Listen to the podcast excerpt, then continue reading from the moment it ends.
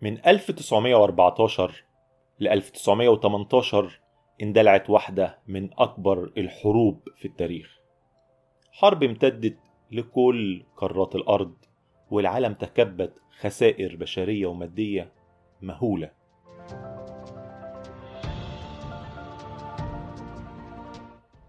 لمدة ست سنوات قبل اندلاعها في الأسبوع الأخير من يوليو 1914 والعالم في انتظار حرب. المتشائمين شافوا إنها هتدمر العالم والمتحمسين ليها كانوا شايفين إنها هتنهي كل الحروب وبعدها هيحل السلام الدائم. الحرب كان ممكن تندلع في 1908 ساعة الأزمة البوسنية و1911 ساعة أزمة أغادير لما سفينة حربية ألمانية وصلت للميناء المغربي. لكن ساعتها في الحادثتين يعني الدبلوماسية والحذر كانوا بيتدخلوا في الوقت المناسب. لكن في 1914 التالتة كانت تابتة. بداية الحرب العالمية الأولى هنلاقيها عند راجل مهم اسمه الأرشدوك فرانز فرديناند ولي العهد للإمبراطورية النمساوية المجرية. سريعا خلينا الأول نفك اشتباك الاسم المركب الغريب للدولة دي. كان في دولة إمبراطورية قديمة في أوروبا من العصور الوسطى اسمها الإمبراطورية الرومانية المقدسة. عبارة عن اتحاد من الممالك المسيحية في وسط وغرب أوروبا وملك من ملوك الاتحاد ده بيكون هو الإمبراطور وبينصبه بابا الفاتيكان. لكن بمرور الوقت منصب الإمبراطور ده اتركز في أسرة الهابسبورغ ودي أسرة مهمة جدا في تاريخ أوروبا. المهم الإمبراطورية دي فضلت عايشة حوالي ألف سنة لغاية بدايات العصر الحديث وفي صعود نابليون بونابرت في بدايات القرن التسعة عشر وتحت ضغط انتصارات الجنرال العبقري اضطرت الإمبراطورية دي تتخلى عن اسمها الفخم وتتحول للإمبراطورية النمساوية. الإمبراطورية النمساوية دي كانت عبارة عن تشكيلة مركبة من العرقيات.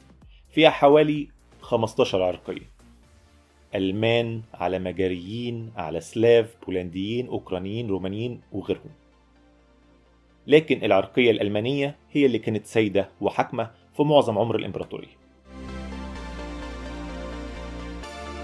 لكن النزاعات القومية ضربت أوروبا في النص الأول من القرن التسعة عشر بتأثير مباشر من الثورة الفرنسية.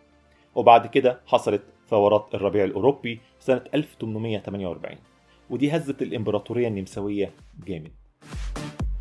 وبعد أقل من 20 سنة جت هزيمة الإمبراطورية من مملكة بروسيا سنة 1866 تحت قيادة الداهية السياسي أوتو فون بيسمارك نرجع للإمبراطورية النمساوية.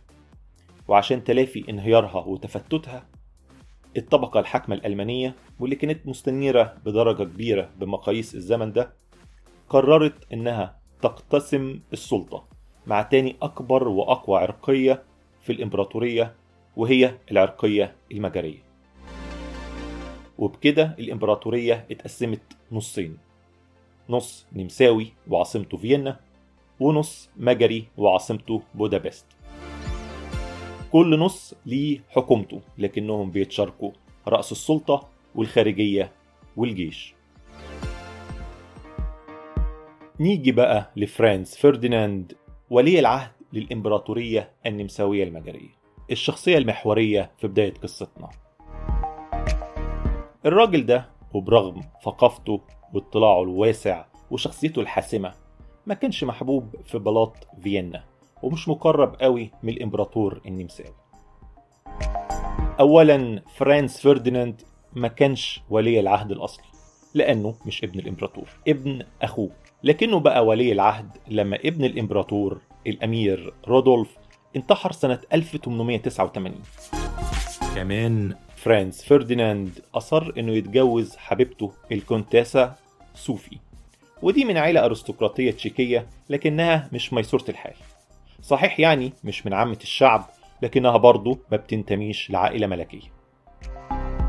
بناء عليه عشان الإمبراطور يوافق على زواج ولي العهد من الكونتيسا التشيكية اشترط حرمانها وحرمان أولاده منها من كل الامتيازات الملكية.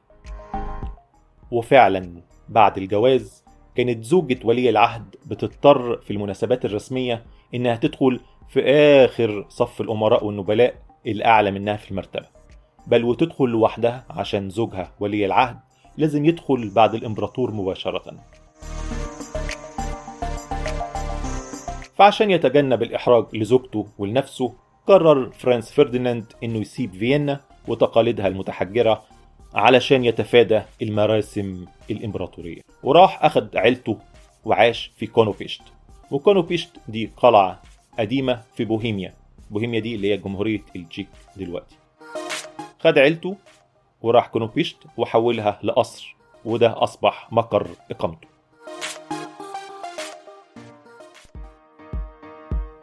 ندخل بقى على الأحداث اللي قبل الحرب مباشرة. في عطلة نهاية الأسبوع 12 ل 14 يونيو 1914 اللي هي قبل اندلاع الحرب بشهر ونص تقريبا. الدنيا كانت هادية خالص في جميع أنحاء أوروبا.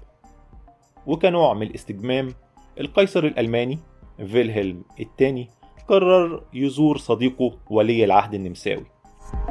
يعني تلبية لدعوته عشان يستمتع بحدائق كونوبيشت ويقوموا برحلات الصيد اللي بيحبوها في الغابات المحيطة بالقصر.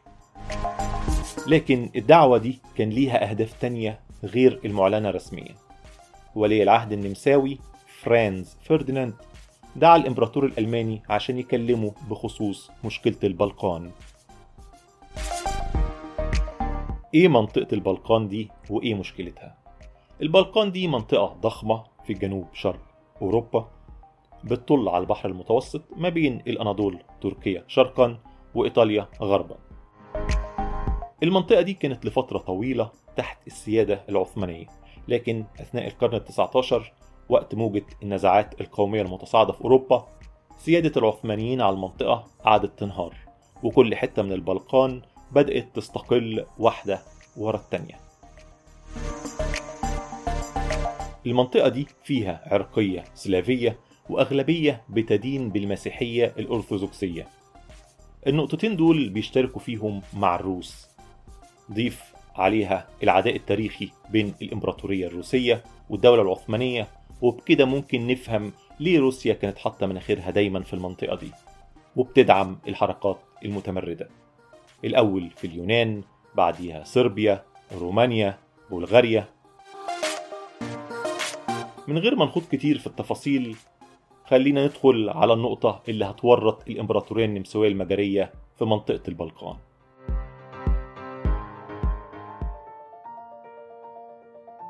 في 1877 1878 قامت واحدة من أكبر الحروب الروسية العثمانية ودي سلسلة من الحروب امتدت أكتر من ثلاث قرون.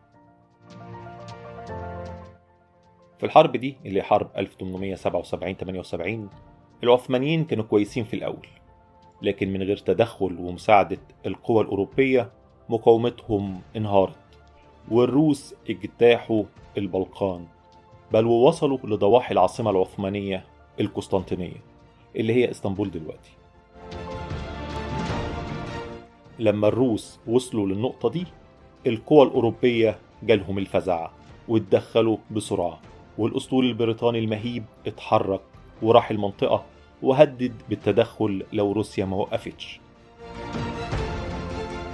ولتجنب وجود روسيا في المنطقة وعلى البحر المتوسط مباشرة تم الاتفاق على إجبار روسيا على الانسحاب من المنطقة في مقابل منح سكان البلقان الاستقلال أو الحكم الذاتي. وده المفروض اللي روسيا كانت داخلة عشان تعمله. فرومانيا وصربيا استقلوا وبلغاريا أخذت حكم ذاتي أما ولاية البوسنة والهرسك فتم الاتفاق على وضعها مؤقتا تحت الانتداب النمساوي. لكن سنة 1908 وقت اندلاع ثورة تركيا الفتاة حصل حالة من الضعف وعدم الاستقرار داخل الدولة العثمانية. وبسرعة وزير الخارجية الروسي ونظيره النمساوي قعدوا مع بعض يفكروا إزاي يستغلوا الظروف دي. واتفقوا في السر إن روسيا توافق على ضم الإمبراطورية النمساوية لولاية البوسنة والهرسك رسميا في مقابل دعم النمسا لحرية مرور السفن الحربية الروسية من المضايق العثمانية ودي اللي بتوصل البحر الأسود بالبحر الأبيض المتوسط. لكن وقبل ما يتفقوا على التفاصيل وازاي الأمور هتتم تنسيقها دوليا راحت النمسا ضمت البوسنة والهرسك رسميا. هنا روسيا كانت في موقف محرج مع صربيا. حالفتها السلافية المهمة في البلقان واللي كانت بتطالب بضم البوسنة وغيرها من الأراضي اللي فيها سلاف عشان يتم إنشاء دولة للسلاف الجنوبيين اللي هي دولة يوغوسلافيا. مش كده وبس لا ده كمان النمسا باعت روسيا دوليا. لما بريطانيا رفضت السماح بمرور السفن الحربية الروسية من المضايق العثمانية الخارجية النمساوية لا اتدخلت ولا ساعدت روسيا بأي شكل من الأشكال.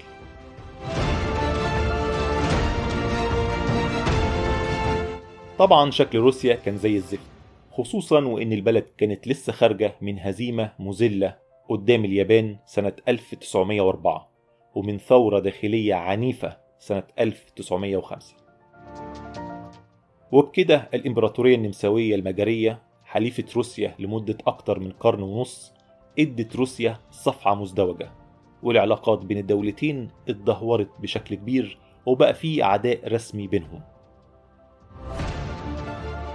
لكن الإمبراطورية النمساوية المجرية أقدمت على خطوتها المتهورة دي وهي عارفة إن التدهور في العلاقات مع الروس مسيره يحصل.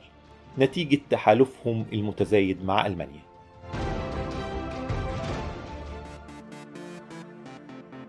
نقف سريعا عشان نوضح النقطة دي. ليه العلاقة ما بين النمسا وألمانيا كانت هتأثر على العلاقة ما بين النمسا وروسيا؟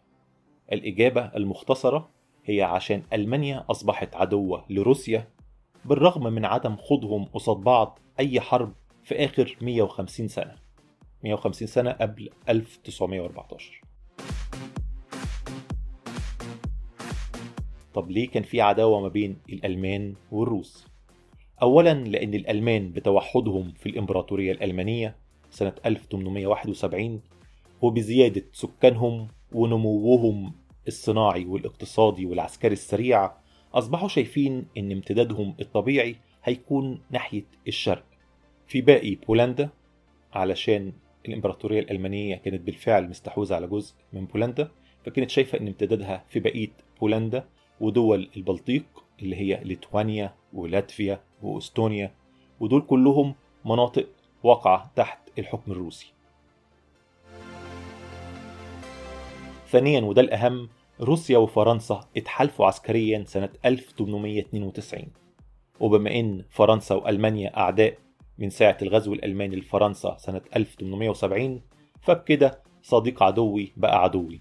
وبما إن فرنسا عدوة ألمانيا فبقت روسيا عدوة ألمانيا.